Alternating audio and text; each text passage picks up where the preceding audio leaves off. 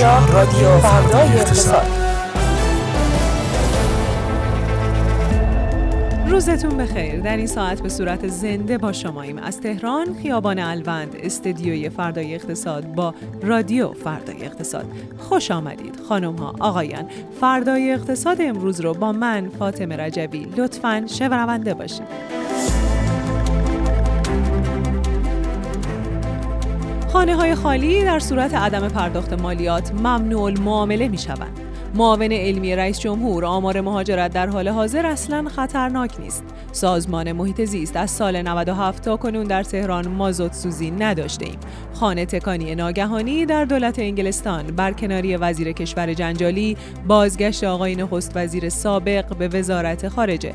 شبکه ای من و تو با انتشار اطلاعیه‌ای تعطیلی رسمیش را اعلام کرد.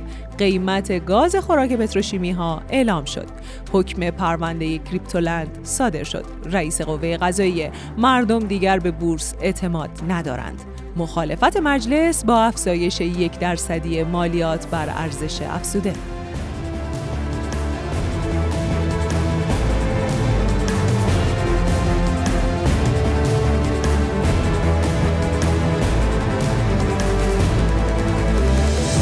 ضربان اقتصاد شنیده نیست در رادیو فردای اقتصاد.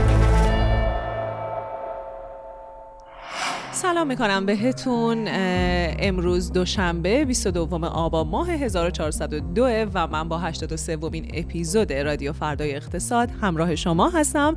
امروز هم جای خالی علی تصنیمی رو گرامی میداریم تا روزهای آینده که کنارمون باشه و بنابراین امروز هم شما ناچارین که اگر که رادیو فردای اقتصاد رو میشنوین صدای من رو تا انتهای برنامه به تنهایی تحمل بکنین. با مشروح خبرهایی که سرخطهاشو براتون مرور کردم همراه من باشین. خبری که امروز توجه زیادی رو بین اهالی اقتصاد جلب کرد این بود که مدیر کل دفتر حسابرسی سازمان امور مالیاتی گفته که اگر یه نفر خونه خودش رو اجاره بده و طبق قانون مشمول مالیات باشه، مالیات اجاره محاسبه میشه، اما اگر خونه خالی باشه و به اجاره واگذار نشده باشه 6 برابر میزان مالیات خونه خالی اجاره شده محاسبه میشه. این در واقع خبر هدفش مالکانیه که ترجیح میدن بدون طی روند قانونی خونه هاشون رو اجاره بدن یا اینکه اساسا خونه هاشون رو اجاره ندن. اما خب گروه اول بیشترن، چون بر مقایسه کرده بین مالیات خونه هایی که اجاره داده میشن و مالیات خونه های خالی، بنابراین در واقع مالکان و مستاجران رو، بیشتر مالکان رو تشویق کرده به سمت اینکه روند قانونیش رو طی بکنن. اما خب از اون طرف میدونیم که چه نقص‌های زیادی در شناسایی خانه‌های خالی و وارد در واقع پروسه دریافت مالیات شدنشون وجود داره. خبر دیگه این که روح الله دهقانی فیروزآبادی در گفتگو با روزنامه دانشگاه شریف گفته که آمار مجموعه افراد و شرکت‌های مهاجرت کننده در حال حاضر اصلا خطرناک نیست. اصلا نگران نباشین. مثلا اگر تا سال‌های قبل 100 نفر می‌رفتن، حالا 200 نفر میرن، در حالی که ما چند نفر متخصص داریم، مثلا 2000 نفر. یعنی گفتن که اینکه مثلا 100 نفر می‌رفتن یا 200 نفر شدن، 2 برابر شدن، خطرناک نیست، چون ما 2000 نفر هنوز متخصص داریم. خب این صحبت‌ها همونطور که انتظار می‌رفت با واکنش گسترده در شبکه‌های اجتماعی مواجه شد. حتی در رسانه‌های رسمی واکنش‌هایی داشت. کارشناسانی گفتگو کردن و گفتن که اون چه که خطرناکه از دست رفتن اون افرادی که روشون به هر حال سرمایه‌گذاری شده، کسایی که معمولاً افرادی محسوب میشن که نخبه‌ان، هزینه زیادی برای رسیدنشون به این نقطه شده، خودشون پتانسیل‌های بسیار مهمی محسوب میشن و رفتنشون به هر حال خطرناکه. این که ما بگیم هیچ ایرادی نداره چون ما هنوز 2000 تا متخصص داریم خیلی حرف عجیبی به نظر میرسه. اون هم از طرف در واقع کسی که به نظر میرسه در این زمینه باید یک مسئولیتی داشته باشه و بتونه که در واقع پاسخگو باشه. خبر دیگه اینه که بر اساس نامه مدیر کنترل تولید شرکت ملی پتروشیمی، قیمت خوراک پتروشیمی ها تو 5 ماه اول سال 7000 تومان و شهریور ماه 5600 تومان اعلام شده. این موضوع با واکنش اهالی بازار مواجه شده و عده‌ای گفتن که وعده هایی که به پتروشیمی ها داده شده بود عمل نشده. همین 5600 تومان هم قرار بود کمتر محاسبه بشه. اون 7 تومانی که دارن میگن برای در واقع 5 ماه ابتدای سال بودم قرار نبود اینجوری حساب کتاب بشه و در واقع یه جورایی شوکی به اهالی بازار وارد شده. رئیس کل دادگستری تهران گفته که تو پرونده کریپتولند برای بیشتر از 24,000 نفر ردمال صورت گرفته و تسویه حساب شده. ایشون اضافه کردن که از کیف پول ارز دیجیتال متهم 1.5 میلیون دلار بازگردونده شده. رقم بسیار بزرگه و اعلام هم کردن که در واقع یه جورای پرونده حل و فصل شده و احکامش هم صادر شده. رئیس قوه قضاییه هم امروز در رابطه با بورس اظهار نظر کرده و گفتن که یکی از دلایلی که مردم ترغیب میشن پول و سرمایه‌های معمول خوردشون رو در اختیار افراد غیر یا بعضی از شرکت‌ها قرار بدن اینه که تو کشور بستر مناسبی برای جذب سرمایه‌های خرد مردم با بازدهی مطلوب و اعتمادزا وجود نداره. در واقع انتقادی از وضعیت بازار سرمایه و گفتن که چند سال پیش در مقطعی تبلیغاتی برای جذب سرمایه‌های مردم تو بورس انجام شد، اما بازدهی مطلوبی توی بورس رخ نداد. البته ایشون خیلی واضح توضیح ندادن که چرا مردم اعتمادشون رو به بورس از دست دادن و اون در واقع سیاست‌گذاری‌های یک شبه، خبرهایی که میاد، تصمیم‌هایی که ناگهان گرفته میشه یا اینکه تصمیم‌هایی که گرفته میشه یک عده میدونن یک عده دیگه نمیدونن، دیگه به اینا اشاره نکنن تو این صحبت‌هاشون که در واقع مقصر بی‌اعتمادی مردم به بازار سرمایه چه کسیه.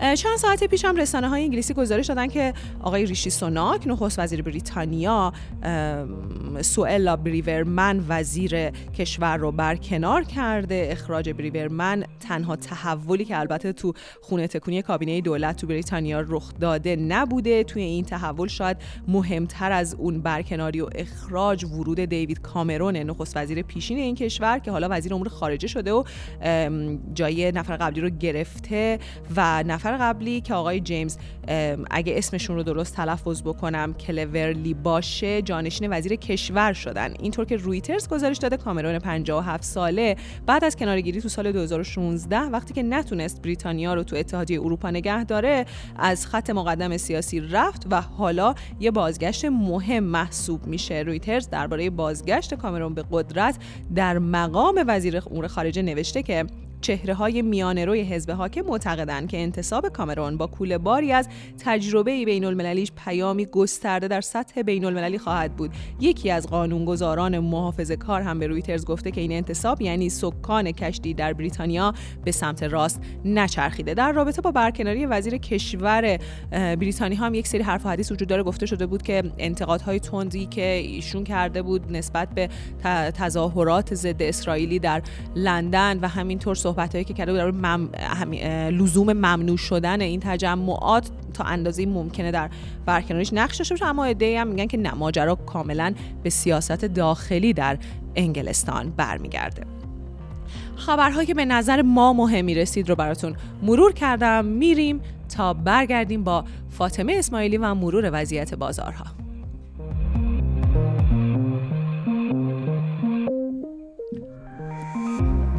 سلام میکنم بهت فاطمه اسماعیلی. دیروز جات خالی بود، با فرزانه برنامه رو برگزار کردیم. خوبم بود به عنوان نیروی تازه نفس که اولین تجربهش رو تو استدیو فردای اقتصاد پشت سر گذاشت. حالا با تو هستیم، زن با تجربه استدیو فردای اقتصاد، تا برای ما از وضعیت بازارها بگی. منم سلام عرض میکنم، هم خدمت شما هم شنوندگان برنامه.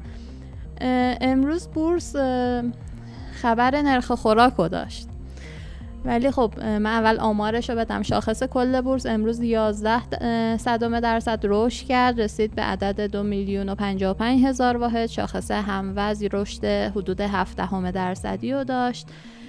ارزش معاملات در همون کانال 4,000 میلیارد تومانی باقی موند و یه ورود پول 20 میلیاردی هم به بازار داشتیم.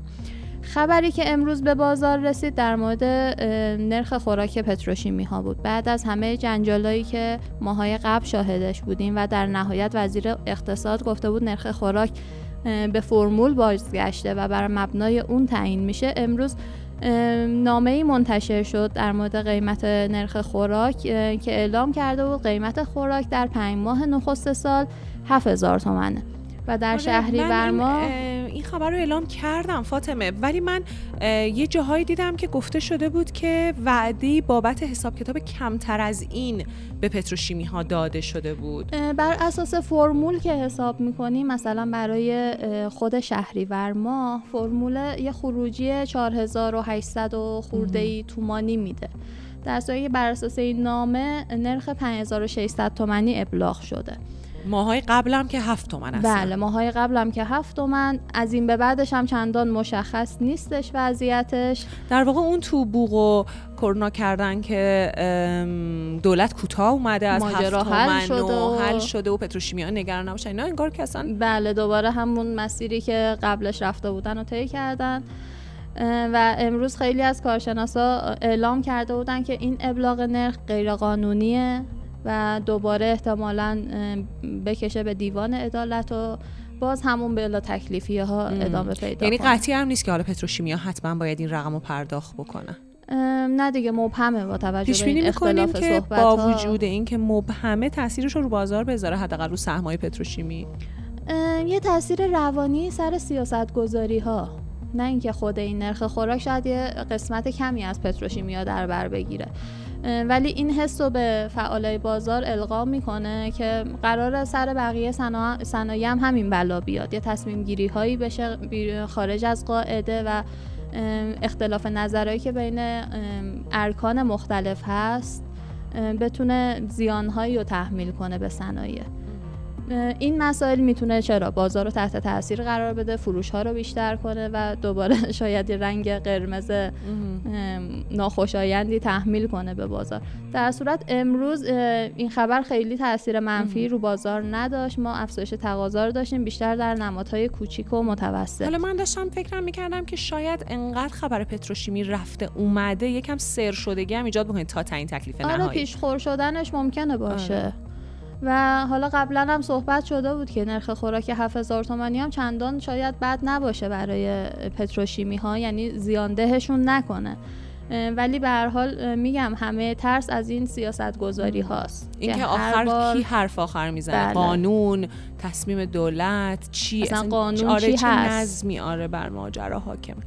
بله، امروز ماجرای بورس ما اینطوری بود. بقیه بازارا؟ بازارهای دیگه اون روند کم نوسانشون رو همچنان دارن. تو بازار ارز دلار 51200 تومان یه مقداری کاهش داشته نسبت به روز قبل. طلا هم دیگه اصلا برای من مهم نیست. طلا هم اصلا من اعلام نمی‌کنم. سکه امامی و کلا قطعات دیگه سکه یه رشد خیلی کم رنگی اونا هم داشتن. سکه امامی 28,961,000 تومان، نیم سکه 15,250، رب سکه 10,300,000 و سکه گرمی 5,750,000 تومان. ممنونم. میخوای حالا بگو؟ اب نداره، بذار برم. خیلی خوب، ممنونم از تو فاطمه اسماعیلی، اینجا بودی با ما با بازارها. امیدوارم که فردا هم با تو باشی. ممنون، خدا نگهدار.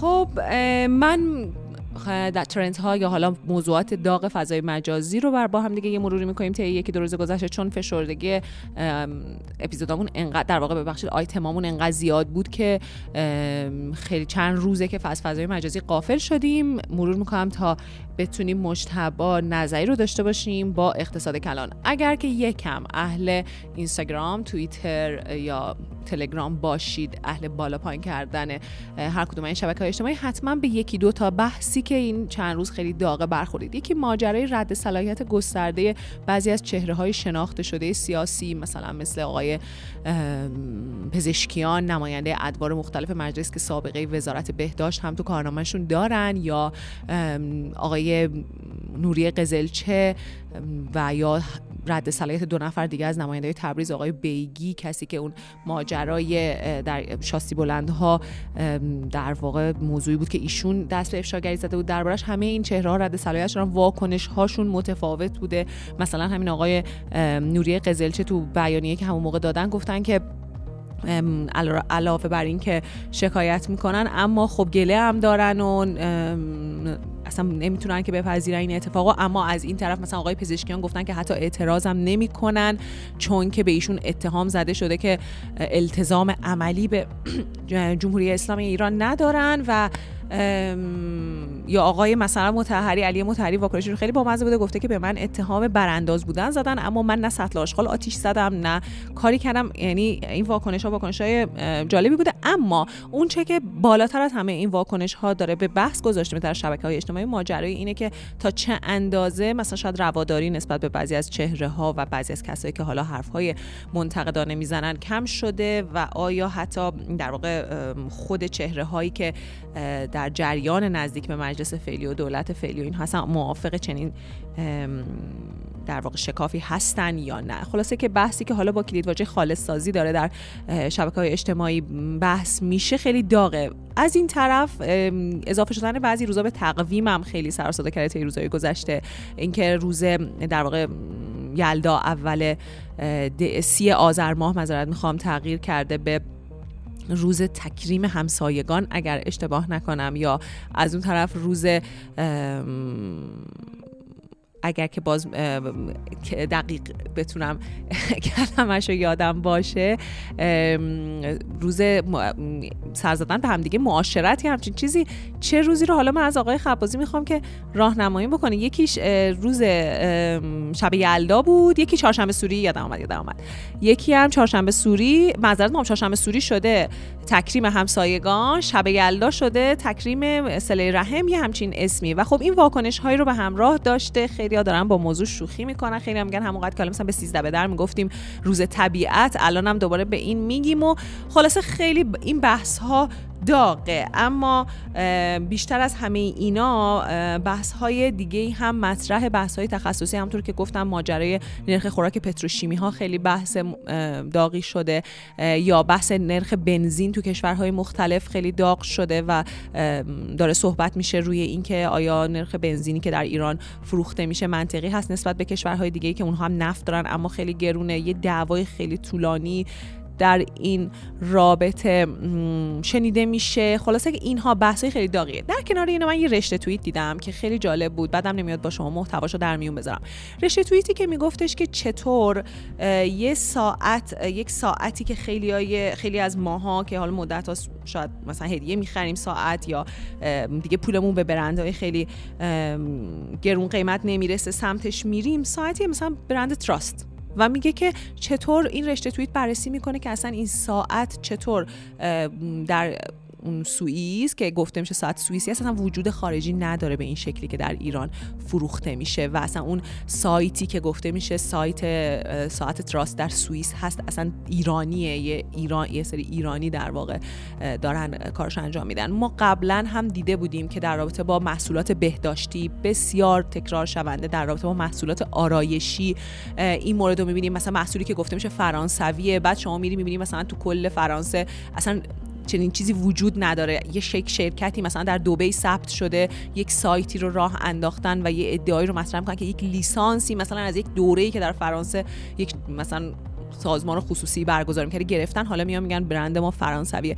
و همه اینا رو هم اون کسی که این رشته توییت رو نوشته، هم کسایی که حالا اومدن و دربارش حرف زدن تاکید کردن که وقتی ارتباط ما با بیرون قطع میشه و ما یه جورایی بدون اینکه حالا فیزیکی جزیره باشیم تبدیل به یک جزیره‌ای میشیم که ارتباط اقتصادی، ارتباط در واقع مردمش با بیرون به شکل درست و استانداردی برقرار نیست، این اتفاقا طبیعیه. طرف میاد میگه من یه ساعتی دارم سوئیسی، اسمش هم تراست، اینم سایتش به اد کاغذ خرید و اینا میدم، در حالی که اصلا تو سوئیس مثلا احتمالاً همچین ساعتی وجود نداره. یا همونطور که گفتم لوازم آرایشی بهداشتی که یه نفر میاد به هوای اینکه فرانسویه میخره داره که حالا خب بگید ایرانیه هیچ ایرادی نداره، اما چطور سوء استفاده میشه از این فضایی که شهروندان ایرانی در حال تجربهش هستن.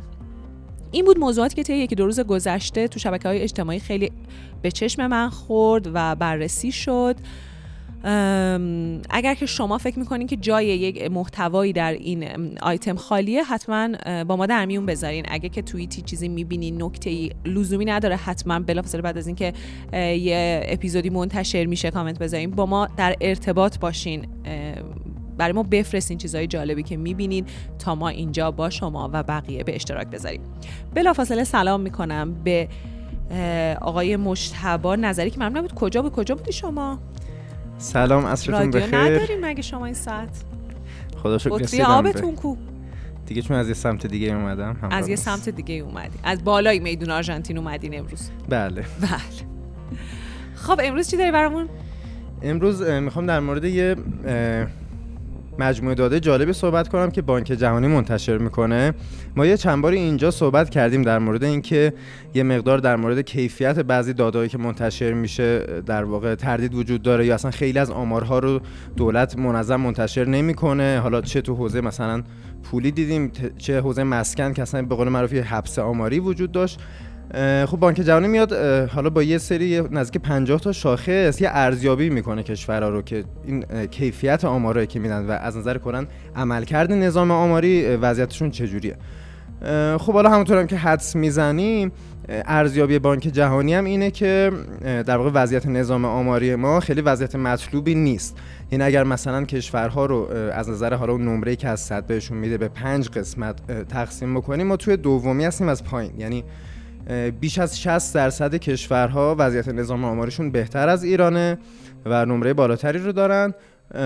و خب حالا اگه بخوام یه توضیح بدم که چه حوزه هایی داره و ما نقصامون بیشتر کجا هاست، مثلا یکیش اینه که چقدر استفاده میشه. یعنی خب به هر حال اگه آمار خوبی درست بشه باید از دانشگاه تا رسانه، مثلا میخوام سیاستگزار تا نهادهای بین‌المللی ازش استفاده بکنن دیگه. خب تو این حوزه ما خیلی وضعمون بد نیست، ولی بازم مثلا برخلاف اینکه اکثر کشورها خب این نمره رو کامل آوردن، ما مثلا 80% نمره رو نظام آماری ما میاره از نظر اینکه مثلا نهادهای بین‌المللی استفاده کنن از آمارای ما، که میتونه به یه خورده بی‌اعتمادی به بعضی از حالا آمارایی که اینجا تولید میشن برگرده. اما مثلا یه بخشی که خیلی نمره ما در واقع نظام آماری ما مناسب نیست، دسترسی آنلاین به حالا داده با کیفیته. حالا اینا هم یه سری شرایط داره، مثلا آمار باید در واقع با فرمتی که قابل مثلا استفاده باشه، در واقع قابل پردازش باشه منتشر بشه، با مثلا حالتی باشه که همیشه قابل دانلود باشه، نمیدونم منظم باشه و در واقع دسترسی آنلاین مناسبی به صورت عمومی براش وجود داشته باشه. خب تو این حوزه ما خیلی ضعف داریم، خودمونم می‌بینیم اینجا. و خب اون بانک جهانی هم ارزیابیش اینه که خب وضعیت مناسبی خیلی نداریم. یا یه موضوع دیگه اینه که مثلا گستره آمارای ما همه چی پوشش نمیده. مثلا اینا معیارشون رو گذاشتن 17 تا هدف توسعه پایداری که بانک جهانی تعریف میکنه، که میگه خب ما باید تو این حوزه آمارای با کیفیت داشته باشیم. تازه سیاستگزار بدونه که خب چجوری هدف گذاری کنه دیگه. خب وقتی ما تو این حوزه ضعف داریم و معمولا مثلا کمتر از 50% امتیاز رو تو هر حوزه، یعنی اقتصاد، حوزه اجتماع و حوزه محیط زیست و نهادها داده، خب این نشون میده که ما اصلا نمیتونیم به اون هدف گذاری ها هم نزدیک بشیم. یعنی به طور خلاصه آمار جهانی هم در واقع تایید میکنن اینو که ما نسبت به دنیا نظام آماریمون خیلی جای کار داره، خیلی نقص داره. و خب آمارم مهمترین در واقع میشه گفت که ورودی برای یه سیاست گذاری مبتنی بر در واقع تجربه و مبتنی بر ارزیابی. یعنی اگه قراره همجوری چشم‌بست سیاست گذاری نکنیم، خب باید اول از همه یه سری آمار با کیفیت داشته باشیم و آمارام در دسترس عموم باشن، چون ما خیلی از آمارام اگه تهیه میشن عموما خب منتشر نمیشن و خب این باعث میشه که دیگه خیلی تحت نقد مثلا رسانه و دانشگاه اینا نباشه.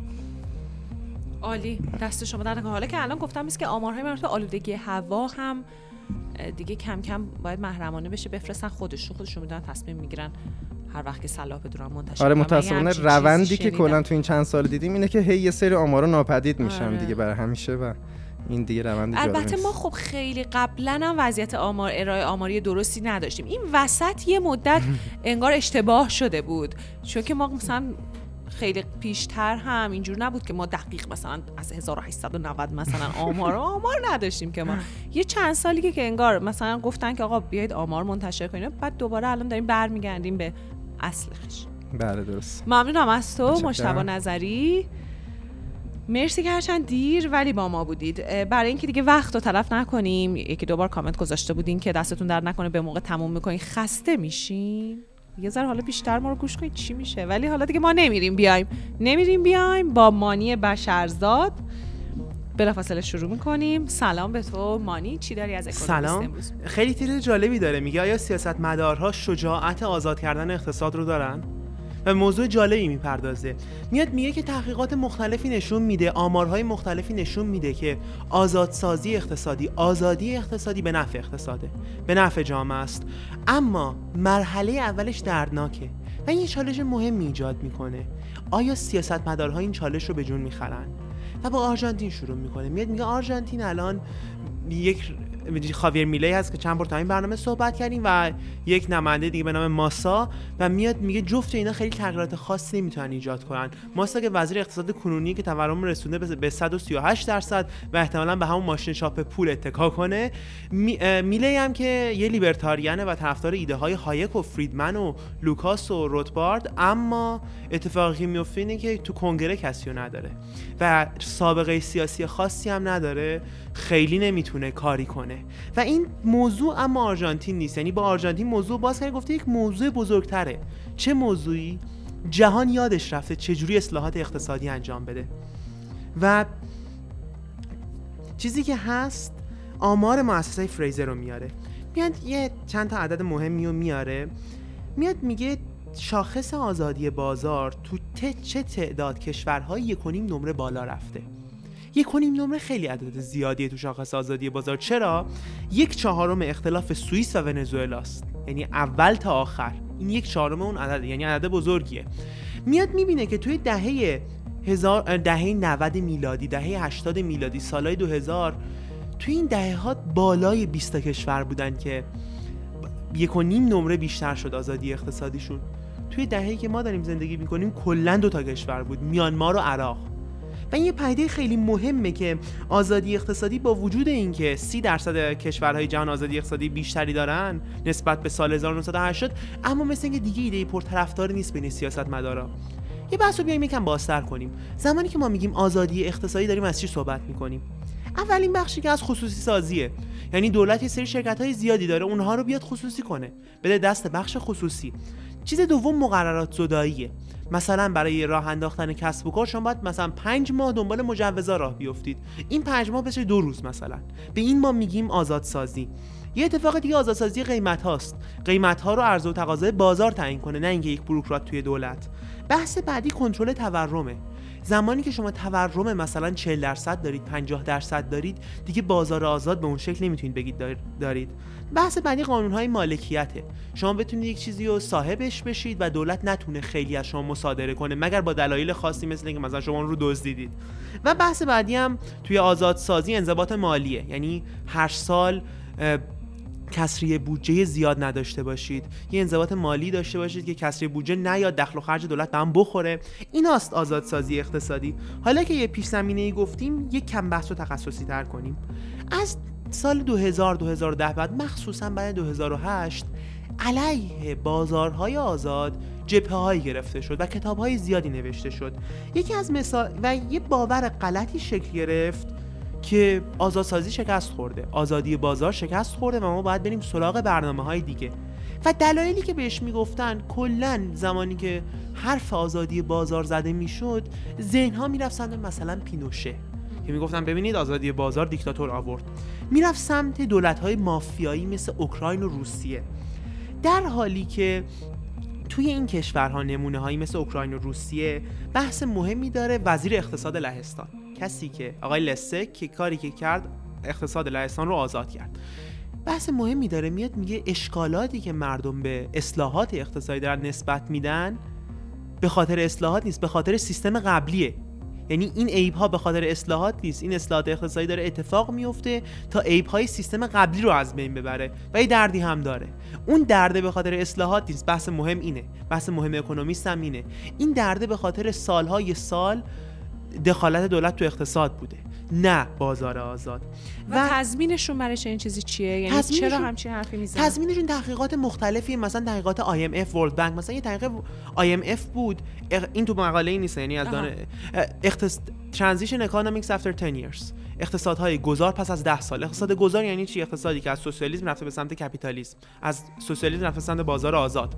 نشون میداد همه آمارها رو به رشد بوده. چه آمارهایی؟ مثلا طول عمر یعنی میانگین طول عمر مثلا زمانی که سوسیالیستی بوده اون کشور بوده مثلا 50 سال، با بازار آزاد شده 60 سال. یعنی عددها زیاده برای اینا، اما مثل اینکه بیشتر بحث روانشناسی سیاسیه. یعنی مردم مثل اینکه خیلی سیاستمدارها با این میونهشون خوب نیست. چرا؟ اون میشه بخش بعدی صحبت‌های ما. چرا مردم سیاستمدارها رابطهشون با این نوع سیاست‌های آزادسازی بازار خوب نیست؟ یه بحث خیلی مهمی داره. دلیلش اینه که در جهت منافعشون نیست، اولین بحث مهم، و اینکه آزادی بازار سیاست رادیکالیه در خیلی از مواقع. یکی از پیپرهای ورلد بانک بود تو سال 1993، میگفتش که سیاست‌های رادیکال لازمه اما سیاستمداران مایل به انجام این کار نیستن.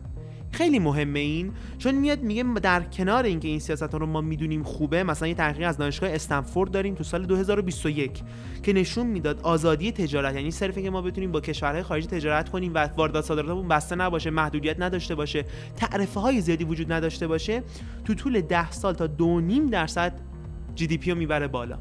با وجود اینکه خیلی از اینا خوبه، اما در جهت منافع خیلی از سیاستمدارها نیست. و این یک کار خیلی مهمی اقتصاددانی بود به نام آندرس آسلون، این دیگه بحث آخره، که میگفتش زمانی که اصلاحات اقتصادی کند شکل میگیره، یعنی خصوصی سازی و 40 سال طول میکشه، 30 سال طول میکشه، اتفاقی که میفته گروهای راندخوار شکل میگیرن و این گروهایی که تو طول این پروسه شکل میگیرن از اصلاحات بعدی جلوگیری میکنن و دولت‌های مافیایی شکل میگیرن، مثل دولت روسیه. این بود گزارش ما. مثلا اینجا میگیم کاسبای فلان چیز، کاسبای تحریم، کاسبای. ممنونم از تو مانی بشرزاد، مثل همیشه عالی. ممنونم از شما که ما رو شنیدین و امیدوارم که فردا رأس ساعت 18 کماکان اینجا باشین برای شنیدن ما. شب و روزتون خوش.